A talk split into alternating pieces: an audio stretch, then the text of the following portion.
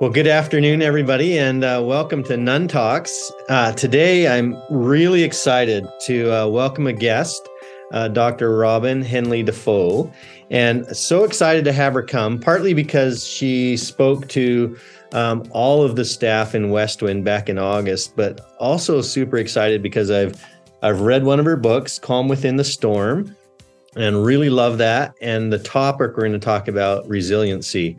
She is a a multi award winning psychology and educational instructor who specializes in resiliency, navigating stress, and change leadership and personal wellness in the workplace. She is described as transformational, engaging, and thought provoking. Dr. Dafoe, uh, Robyne also provides keynotes, practical strategies grounded in global research, case studies that help foster resiliency within ourselves and others. And so that's the bio. Um, but the reality is, Robyne is just a great person and has a great story. Um, and so we're going to talk today about resiliency. So, uh, welcome, Robyne, to our podcast today. Well, thank you, Austin. I'm excited to be here today. So I guess uh, let's just get this um, started in a conversation yeah. ar- around resiliency, and we can go anywhere you want to go with it. um, but but what is resiliency? I mean, we hear about it a lot. Um, you're born with it. You're not born with it. You can learn resilience, but really, what is resiliency? Yeah, I appreciate that question. And I appreciate that we can actually put some clarity to what it is. So, in my work with resiliency, what we talk about are the skill sets and the traits and the behaviors that people use to help them through difficult seasons or experiences of their lives and also to help them overcome some adversity. So, resiliency isn't just one thing. What I see is it's this constellation of different behaviors and skills and traits that people use to essentially forge their comeback or allow them to keep showing up in their lives, even in the hard parts. Awesome. So we talked to teachers and we talked to our uh, support staff ab- about resiliency and some things there, and we'll we'll get into a, a lot of those, I'm sure.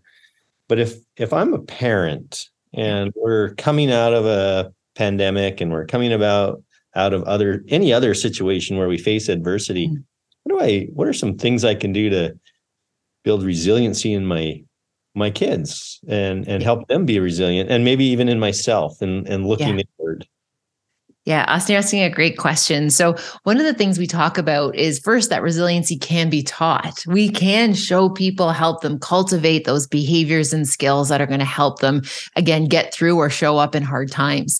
And the way we talk about it is at first, as grown-ups and supporters um, and as parents, what we can do is we can model resiliency. And what we mean by that is that we show them that we are able to kind of dust ourselves off, we get back up, we understand that mistakes and setbacks are actually part of a normal life. You know, so often I think we have this idea that failure is fatal and like oh if i drop the ball or if i make a mistake that's the end of it.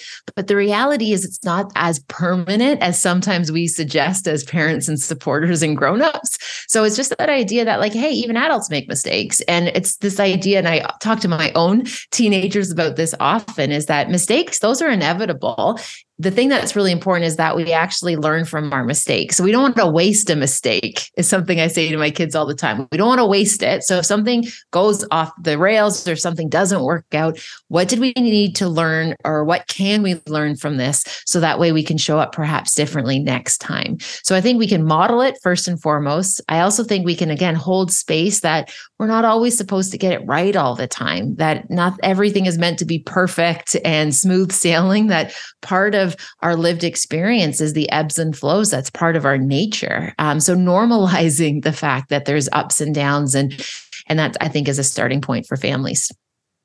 Awesome. So um, I know you talked about the the five universal truths of resiliency. Yes. And I just wondered if you would take some time and walk through those with us um, in that area of that that same concept of mistakes are good, bounce back from yeah work yes. through them. We all have these every day, and and so these five universal truths fit into mm-hmm. that that principle. I totally. talk with us through those five universal truths. Yeah. And just as just a wee little bit back step. So when I first started studying human resiliency, and I've been teaching now at the university for 18 years, at the time, everyone was talking about grit and toughness. And resilient people were just like pull up your bootstraps, and they were just like a different type of person who could weather bad things. So when I went out into the field and started to do research and started to talk to these like amazing resilient people all around the world that were evidently resilient, like anyone would be able to point out that these people people had managed through very hard seasons of their lives or experiences. And I would ask them, Austin, to tell me about how gritty you are, how strong you are, how resourceful you are. And so many of them shared with me that they didn't think they were very resilient. They didn't think of themselves as very tough or very capable. So then we got into this place in that kind of inquiry about, okay, well, then, gosh, how did you get through it? Like, if you don't want to call yourself resilient, that's fine. But like, tell me, like, I want to know, how did you manage what you went through? And from there, that's where we actually started to have these like ideas of the five pillars that were hatched through the similarities in people's stories. So we heard these common things. And the first one, I'll tell you all about them quickly. Um, the first one was a sense of belonging. People talked about the fact that they could have a home team, that they had people in their corner that they trusted, that they knew that they were people that they could reach out to if they were having like a bad day or something didn't go right. But they also had people in their corner that they could reach out to tell them when something was really great and they could celebrate with people. So that community that we know can rally around a person. And one of the findings that I actually found a lot of comfort in as a scholar, but also as a parent, was we saw in the research that it was one caring, consistent adult could actually make a difference in a child's life one caring, consistent adult. And sometimes, if we find ourselves in situations, if we're, for example, a single parent, or perhaps we're concerned that, you know, oh gosh, our child has experienced some adversity and we don't know how they're going to turn out, just knowing that that one caring person, it could be a teacher, a grandparent, an aunt, a coach, um, they're able to help hold children together to help them get through difficult times, un, you know, basically unscathed, which is encouraging. So belonging is number one one. The can second I, we talk, yeah, please jump in. Yeah, of course. I love you too. No, I really think that that one is one that we we all as adults especially need to think about is yes. who who am I the champion for? Who am I yeah. That belonging person too And and. I, I, when you talk to those teachers, I kind of went through a mental list of probably mm-hmm. like a, a grade four teacher, a grade yeah. six teacher, a coach, um, a grade 12 teacher that I had, and even at university, like who was that one champion for me? And and it really stood out to me that there are those impactful people at different points in my life that just made that sense of belonging. So yeah. then it, it, built me. I think I'm pretty resilient. So it built me yeah. into a resilient people, a person. But because those five or six people all had an impact at certain points, yeah. along my path. So uh, that one is really stands out to me the importance of that we play as adults in yes. young people's lives and helping them become resilient. Absolutely. And I think I often get asked, you know, like again, what what can we do as grown-ups and adults and supporters? And you know, I I love the the quote by uh, Toni Morrison. She writes, "When a child walks into a room, the goal is that could your face light up when you see them. And I love that just that idea about how that could change a child's trajectory. So even if you're just, you know, in that role of, for example, like a, a teacher or even a crossing guard, and you see that child, and when you see their that child, and you know, you have that capacity to just like brighten up and be happy and genuinely excited to see them, that makes them feel seen. And when a child feels seen and part of community, that's when they start to feel that sense of safety, that they they know that people know them, people recognize them. That helps build and strengthen that bond that they're safe and that they can figure things out and they have people in their corner that care about them. So, again, even just that kind of simple principle could your face light up when a child walks into the room? Because that could be the differentiator of changing the course of a child's day and even their childhood. Awesome. Thank you. You're welcome. So sorry to interrupt on number no, two. No, I love it. Interrupt away. It's my favorite. Um, the second we talk about is is perspective. And what's really interesting, and we've been so fortunate to learn so much in our research, but also from our colleagues in the Indigenous communities about really understanding perspective as this alignment between our head and our heart. So it's not just intellect, it's not problem solving and just attitude there is also that component of understanding our feelings and a place for our feelings in that kind of place of alignment with our thoughts. And so, one of the things that we learned about resilient people is that they work with their thoughts, of course, and they work with their feelings and they see them as value adds.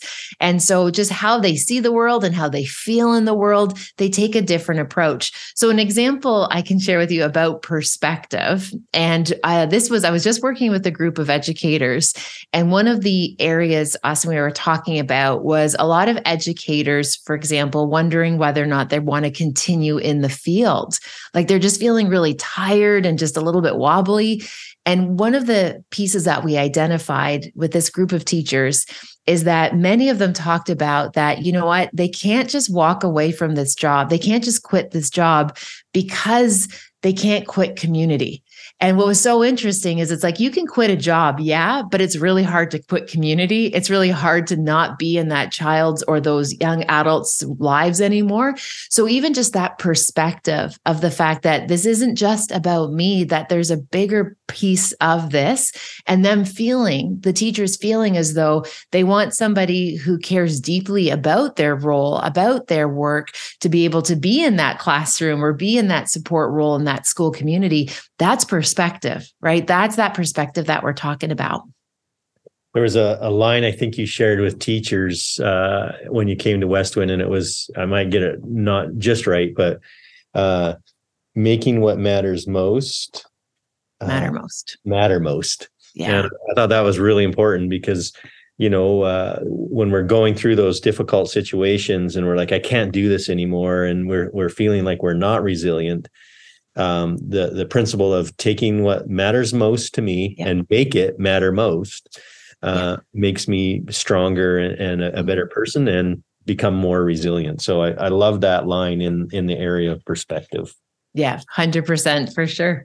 Now, the third one we talk about, I can tell you about, is this idea about acceptance. And what we learned about resilient people is that they've essentially figured out how to work with things that are within and outside of their control. And what I mean by that is even just focusing again on what we have versus what we don't have, what we can do versus what we can't do. Just that understanding that there's going to be parts that we don't like and there's going to be things that don't always go our way, but learning how to co coexist with some of those pieces. And, you know, I can share with you as a as a mom of three teenagers who are all very high competitive athletes, we've spent a lot of time working on the skill of learning how to lose. Like you have to actually learn how to not have things always go your way. What does what does that look like? How do you actually be a true competitor? And like that idea that, you know what, bad refing, it's part of sports, right? Like where sometimes, for example, you can get so fixated on the things that are outside of your control. So, for example, in this particular case, I was you know, about refing, right? There's always going to be bad refing. That's part of sports. And instead of putting all our energy being frustrated about things outside of our control, it's recognizing, okay, what's within my control? How do I show up? How do I meet this challenge in a way that works within the variables that I actually can have impact on? And again, we often talk about the fact that you know there's certain things when we talk about acceptance that it's not um, it's not just something that you do at once and then you have acceptance. It's a daily decision. And the example we use there austin often in their work is around grief. So for example you never get over things right? I don't believe at all that you ever get over grief or loss. But what we learn how to do is walk with grief we just learn ways of navigating our lives with part of that as our story and we make room for it. And it's not whether we like it or not it's just the reality for some of us is we got to figure this out. And when we figure it out what it allows us to do is to actually show up the best that we can on any given day. Awesome. I, I loved in that acceptance piece you you talked a little bit about you know what's my next right move or my next decision yeah. in acceptance. So you know persist in it yeah. pivot and change direction or punt yeah. and move on. yes.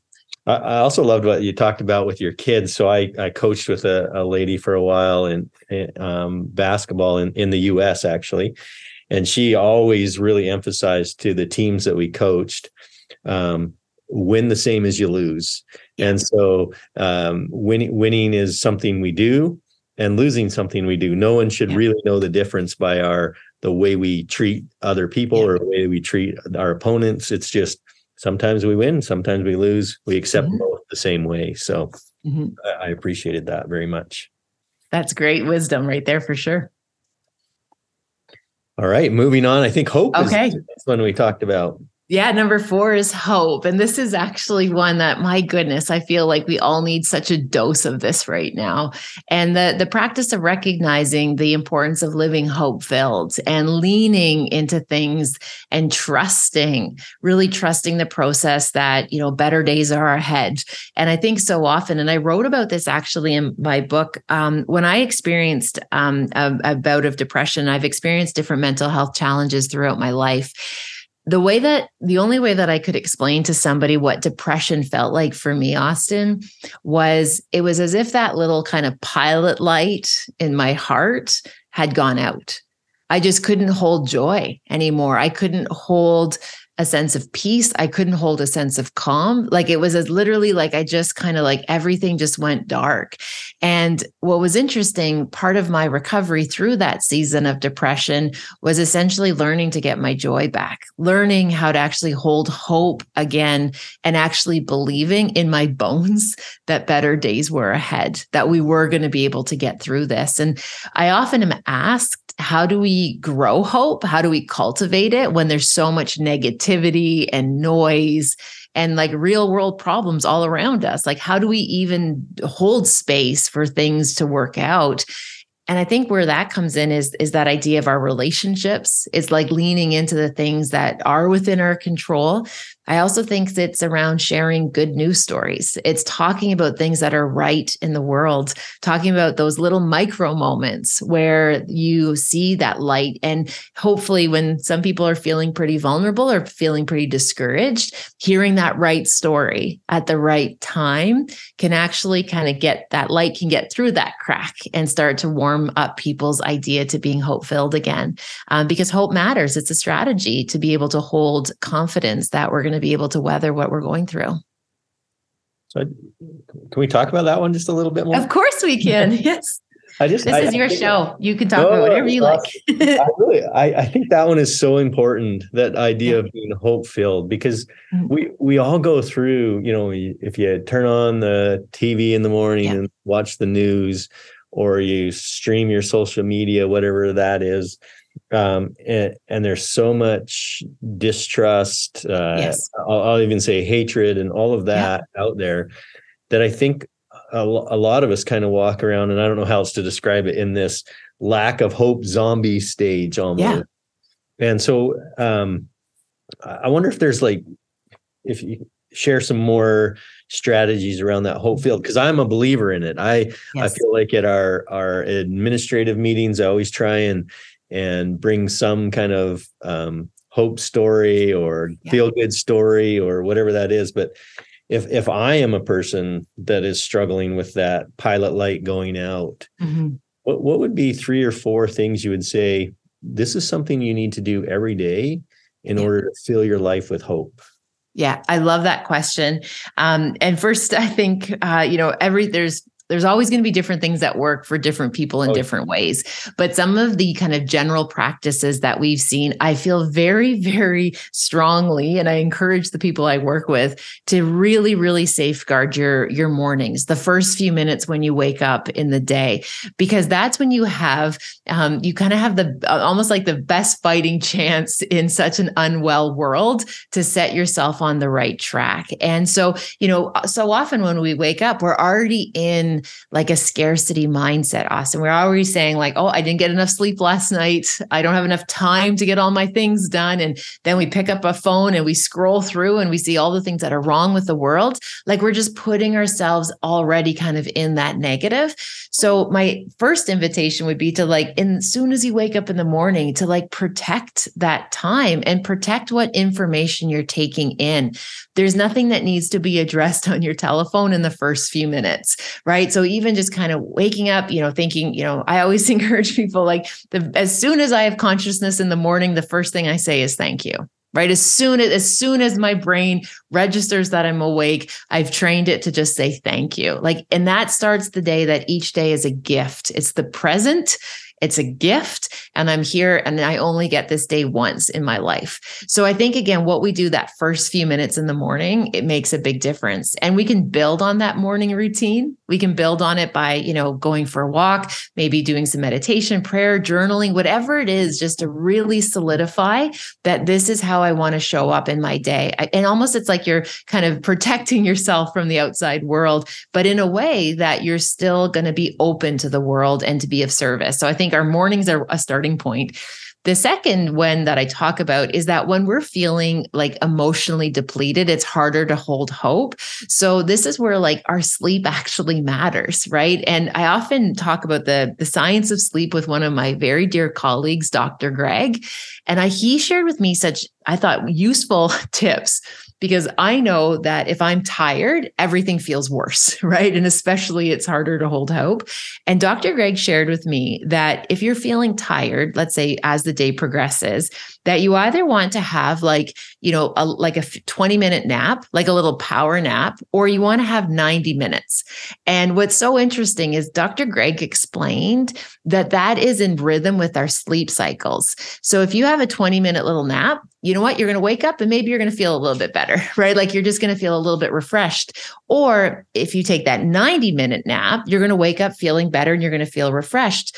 But so many of us, we take like maybe 35 minutes, maybe five minutes, right? So even just that idea of rest and recovery, you know, knowing that our brains and our bodies do better with either a nap, a short one, or that 90 minute nap, that actually makes a big difference. So that sleep is, I think, really important for hope, which sometimes I don't think we think about sleep and hope as being related. The other one that I can share you about is, is just being really mindful of, again, what we're taking in.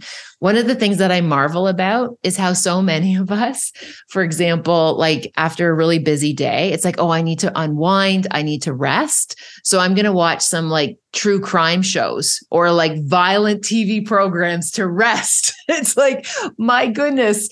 Now, as a side little note there, Austin, I'll share with you there's a reason why many of us find true crime or crime shows actually really satisfying at nighttime.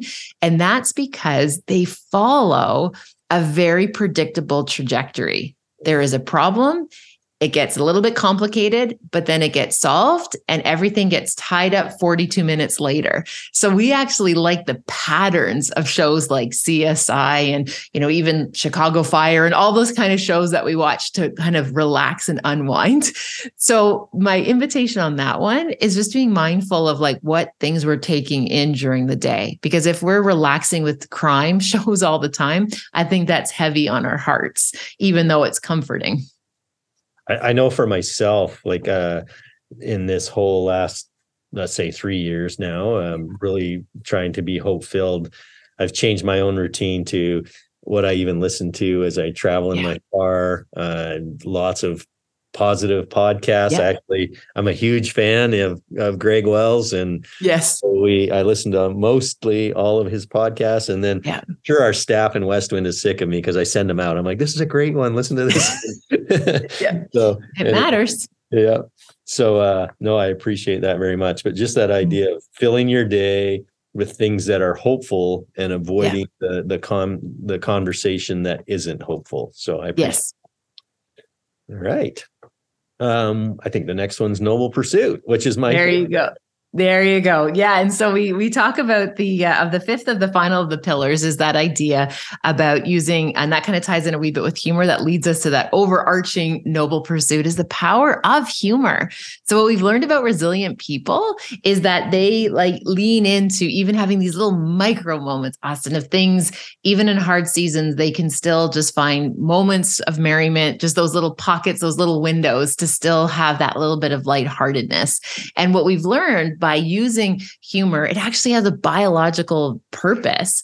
So we talk about like when you laugh, your body releases a natural tranquilizer. So for that moment, you can't feel pain, which again, it doesn't solve your problems, but humor and joy and laughter, all of those things just help carry the load. So what we see is that piece of like just not taking ourselves so seriously all the time or ensuring that we recognize that play is part of active recovery. And so often people feel as though play is like nonsensical or it doesn't have any value add, but rest and recovery and joy, all of those things help someone overall to be resilient.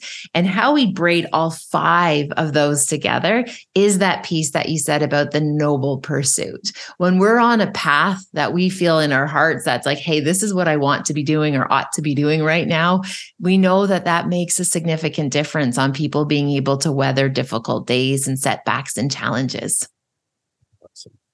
Well, I just love that, and I love the the humor piece built into there because yes. I'll give you my example. So yesterday, I'm driving to work, and we had a pretty good snowstorm here, and and uh, I come around the corner. I don't think I was going too fast, but obviously I was.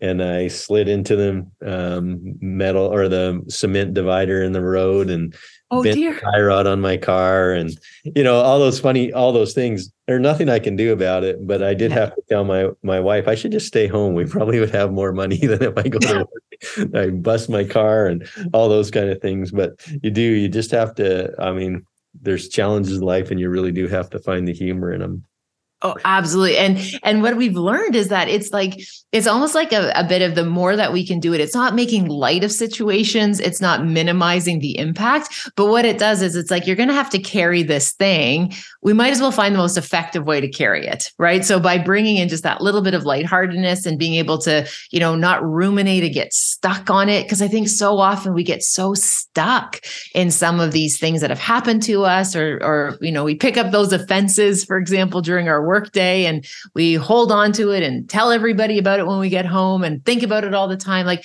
that's not going to serve anyone well at the end of the day. So again it's having that little bit of nimbleness to roll with things the the next piece that I'd like to spend just a few minutes on in our conversation is the idea of, um, of being safe psychologically, yeah. psychological yeah. safety, and and just where that fits into our day to day lives, and and and how we as adults, uh, whether it's uh, educators or parents, can help uh, uh young people become resilient yeah. Uh, by helping them feel safe in in that area uh, around um, mental health and and. Mm-hmm and being psychologically safe. What are, what are your yeah. thoughts in that area? Yeah, it's a great question again. And so just so we're all on the same page, psychological safety is is kind of this idea that um, we're able to kind of take risks in the world. We're able to try. We're able to go out into the big world, and we know that that it's it's it's it's a safe place to do it emotionally. So it's not just our physical safety, but it's even that kind of idea, you know, about that inner dialogue we have with ourselves. Like when you make a mistake, what do you say to yourself? Right? Do you name call yourself? Do you kind of kick yourself or or do you meet it with like understanding and compassion? Um, because the reality is that, and I tell this to parents and educators all the time, which I think is, I remember feeling as if this was such a big like aha moment in my own learning is when we discovered very much that the way a parent, a teacher, or a caregiver speaks to a child will become their inner dialogue right? So the way you talk to a child, that's what will become their inner dialogue. And so the first place of psychological safety actually happens within our own thoughts, the way we talk to ourselves, the way we see ourselves in the world. And we want to make sure that those those thoughts have a safe place to land. And that doesn't mean that we're you know we're not uh, we're not have we don't have any room for growth. That doesn't mean we have to get everything right. It doesn't mean you know we we're soft. What it means is that we recognize that there's limitations for sure of what we can do but that doesn't make me unworthy of love it doesn't make me not uh, deserving of love. So it's creating a bit of a barrier between mistakes, um, setbacks, challenges, and stressors. And that psychological safety serves as that little bit of a shield or a wall that protects it from then becoming personal. So an example is like, oh, I noticed I made a mistake versus I'm a mistake right? It's not internalizing that piece. So that's kind of where psych safety starts. It starts in our head. So what we can do to uh, to support that growing for our children and the students is understanding that how we talk about mistakes, how we talk about setbacks is going to be um, a big indicator of how people are going to start to feel psychologically safe.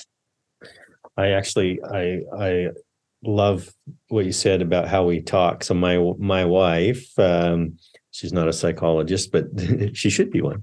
But she always says, "I like it." If we if we um, if you tell a child they're an idiot, they'll become an idiot. Mm-hmm. And and so, you know, she's like she's been super great about what she's taught our our daughters. We have four of them and mm-hmm. and what they how they value themselves and mm-hmm. um I think one year for Christmas she gave everybody a mug that said I'm a strong independent woman and um, there's probably some other things on there too. Um, but that's kind of the idea that what we what we teach them what we tell them. Um, some people might underestimate the the positive language that's in a home or the poster on the wall or the sticky note on the mirror but but it really does create this is how i i view myself this is who i am internally and those messages yeah. are, are critical and and super important yeah. And, you know, again, little, you know, little things that we talk about. I remember, you know, when, uh, as I, I, have the three, so I have boy, girl, boy. And I remember, you know, with Ava our, at the time, and she'd be like a little toddler and we'd be kind of going through and, you know, people would say, you know, oh, she's so pretty. Like, look how pretty that little girl is. And I remember one time Hunter is two years older than his sister. He like stopped at this stranger who'd commented on how cute Ava was at the park. And he did this eye roll, Austin. He's like, Yeah. And my mom's going to tell you that she's also smart and she's good at problem solving and she's really good at coloring. And it was just this, like, almost like this, like, total, like, oh, here we go again. Because it's so important that, that what we're saying about children, because they're always listening. And I often tell families and parents what I love to do is encourage them to, like, have your kids almost catch you talking good about them right? And i'm not not in an artificial way not in like you know sparkles and rainbows and unicorns but like when they did something good like having a parent share that with some like another adult you know, even like a grandparent or an aunt, even something like, hey, you know what? I was so impressed. Jackson took in the recycling boxes after school and nobody asked him. Like, gosh, I just appreciate how he's really a contributor at home. And like, so yeah, we can say thanks, Jackson, for bringing in the recycling boxes, but it feels pretty darn good when somebody recognizes it in a different way. And what we're doing there is we're reinforcing the behavior, but we're also talking about how what he's doing is contributing to the family because we all have work to do. We all have to contribute. That's right. That's awesome. Now we could go on for hours talk, talking about this and and its its role in school, its role in home, role in community, and how we we all play a role in building um, resilient individuals. I'm going to pivot for just a minute, and I know you've done some work with high performance athletes. Mm-hmm. And um, I'd like to just have you share a little bit about that work and and what that's like, and and maybe some things that you would tell um, and not necessarily even high performing athletes but uh, just uh, athletes who come up and show every day for practice and work hard yeah. and what are some thoughts you would share there around yeah i'd love to. resilience or around sports yeah. psychology or whatever? I'd like to of course. and have you share some of your work there and and maybe some of the things you've done there yeah, absolutely. One of the things that I actually did early in my program was I, at the time I was spoke, uh, focusing a lot on just like trauma, grief, really heaviness. And one of the things that I recognized within myself is that when I was only in that really dark, heavy place, I recognized that I was carrying it home with me. So what I started to do was actually do a little bit of work on the other end of the continuum where we're working with high performers a bit more proactively about learning about resiliency and wellness, just to really balance how my day was unfolding. So, yes, I still support persons who are at risk and are having a hard time. And I also get to support people who are really exploring how to excel and level up in their particular field. And some of the things that I can share with you, and I've had the uh, amazing opportunities to work with some really amazing coaches and teams and organizations around the world. And the piece that I really find right now is that there's top talent right? Skill sets and students and young athletes that are really excelling. There's now such a little bit of difference between like the top dozen. And what I mean by that is before you, you would get some people that would just be like miles ahead of everybody else. Right now, we're just seeing that everyone has leveled up. Everyone, in terms of the skills and competencies, Austin, like they're doing a really good job at developing these young athletes. So if you're looking for your edge or you're looking for a way to stand out, it's actually the human side of the sport that is actually going to help young athletes stick out to coaches and to recruiters. So, what we're talking about isn't necessarily talent and skill. What we're talking about is being the hardest worker in the room. We talk about this idea being so positive as a contributor to a team success that you're hard to cut, right? To that point where we want to make it hard for the coach to even imagine having to cut you from a roster because mm-hmm. you're that overall person who's bringing good energy, who's bringing good focus, who really rallies around the team. So those are those human sides of the sport that I think is really going to be the differentiator. That person who comes to practice ready, that person who again knows how to lose, that person that can hold that that positive morale. All of those things are within the realm of what an athlete can control. And those are the things that are going to differentiate top performers. And I can share with you just really briefly. I was working with a group years ago, and it was interesting because the coaching staff asked me if I could help them decide between two players that one of them was going to represent the country. So there were two athletes that were like neck and neck in terms of talent and their skill sets. And they said, like, how do you even pick no which pressure. one? No pressure yeah. on you. no, I know. And they're like, how do we even pick this? And I remember standing with the coach and we were in the like the lobby of the sport venue and it was interesting because those athletes they said okay you know gentlemen go kind of go for a break and we'll call you back and I remember the first athlete like walked out the door, no big deal. The second athlete walked out of the door and then he paused and he saw that there was this like mom with the stroller and the suit like um like a like a change bag and she was trying to hold the door but the automatic door wasn't working. And the second athlete actually stopped and he went back and he held the first door, let her go through, and he held the second door and let her go through. And then he, like, you know, said, You're welcome, and just carried on out to the parking lot. And I turned to the coach and I'm like, Who would you want on your team? Do you want somebody who's going to hold the door for someone?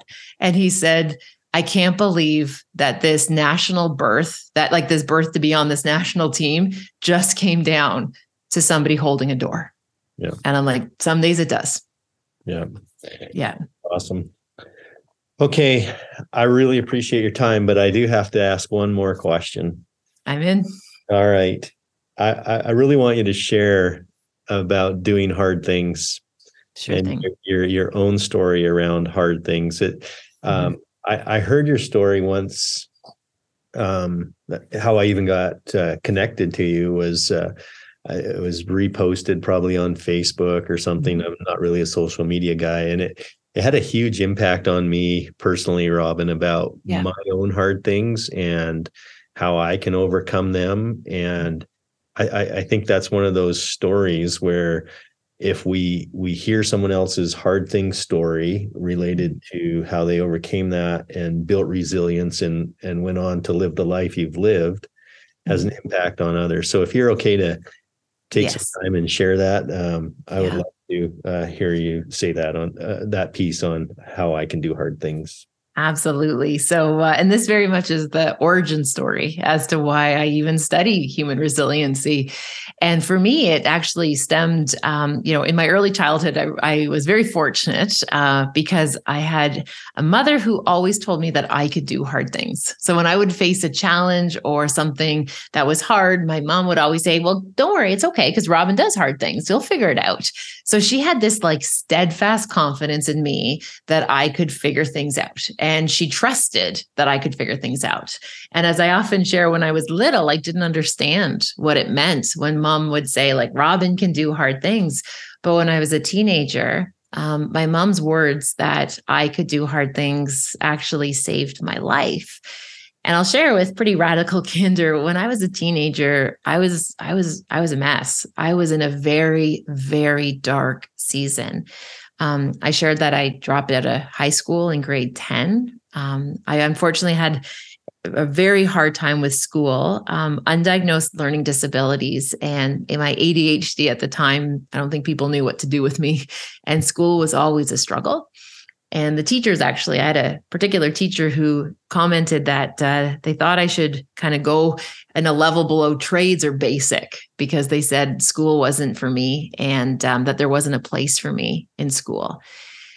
And that was a really significant impact on me because when school got really hard in high school, I didn't feel like I belonged there. That wasn't for me. So I ended up dropping out. And at that same time, my mental health really started to erode. And I started to develop a lot of um, uh, maladaptive behaviors, whether addiction or self harm. And at the time, it was, they were just, I was just trying to cope right? I wasn't trying to be a difficult teenager. I wasn't rebelling. I wasn't trying to make my parents' life difficult.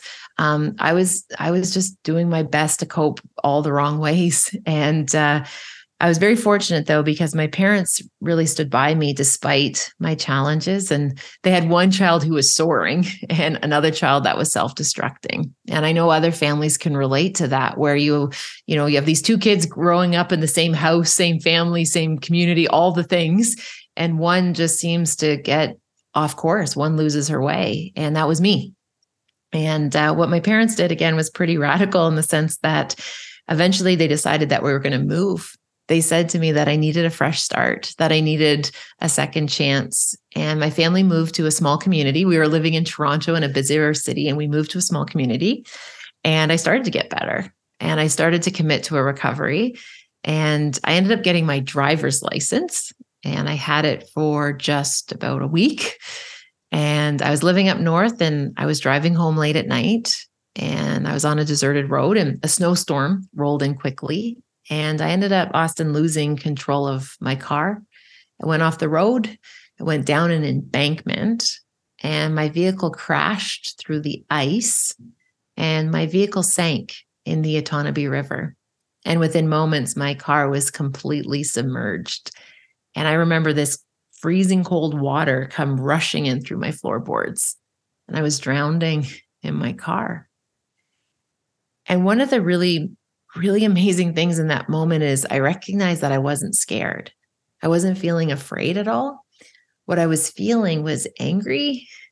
And I was so angry when I realized I couldn't protect my mom from what was about to happen. And when I started to think about my mom, oh, it was like this deep, old emotional echo.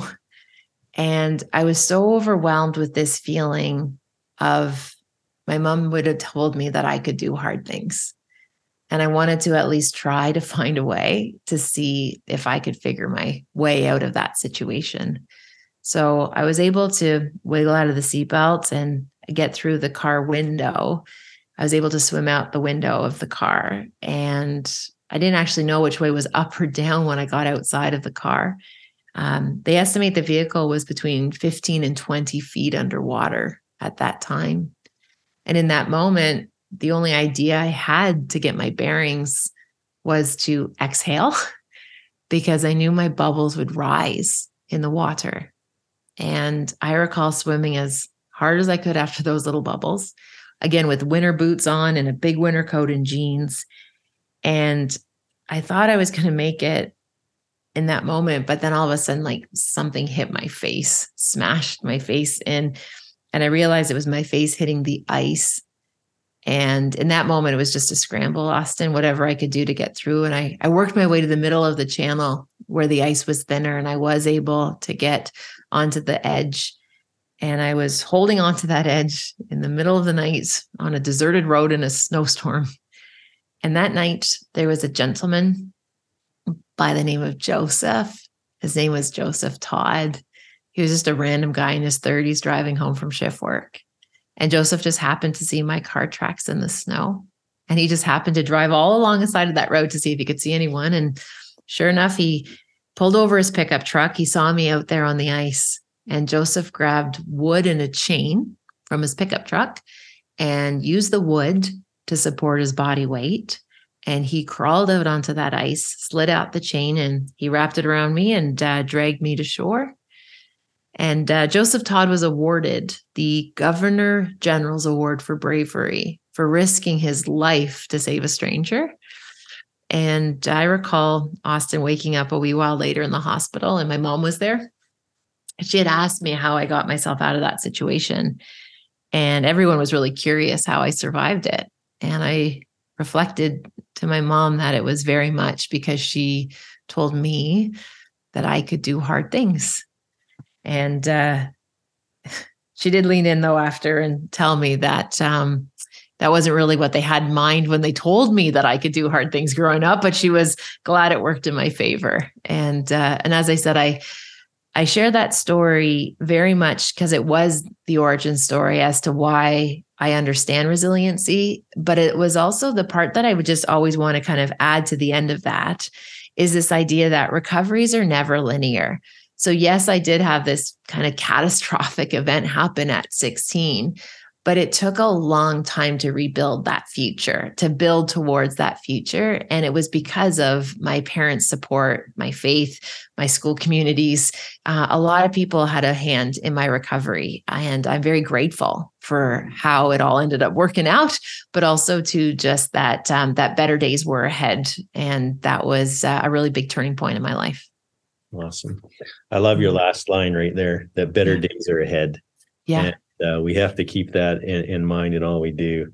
I, I just, uh, even that story, we could just talk about pieces of that story for a long time, but I just made some notes from it that I think fit our conversation today. Um, I, I, hope in a way that we can all be a, a Joseph Todd and and be yeah. a lifesaver for somebody, and that fits back to that piece around belonging and and uh, lighting up for somebody um, having our kids hear us say something positive about them to another adult. Um, and that we really all we can all do hard things. It's it's mm-hmm. it's in us. Yes. and uh, and then those skills around resiliency that we that we talked about are are so important. So i really appreciate you sharing that. And and most of all i really appreciate time. I know you're very busy uh, to the to the audience that will listen. She's just moved into a new home and hooked up the, hooked up the internet two minutes before we started yes. the zoom meeting. Um, but to to take an hour and spend with us i i, I really appreciate that. And so um, um, I, I guess uh, any last closing thoughts that you want to share with us around resiliency or hard things or psychological safety or any anything that you just want to end our, our show with uh, as far as a thought today, Robyne? There you go. So, what I feel really compelled in my heart to say is first and foremost to your community. Um, thank you for welcoming me in August. It was a pleasure. It was a highlight for me to be able to share time in your community in August. So, for first, I want to say thank you for that. And and the second, my my gentle invitation is just to kind of unapologetically take care of ourselves. And I know that some uh, for us it feels selfish to look after our needs.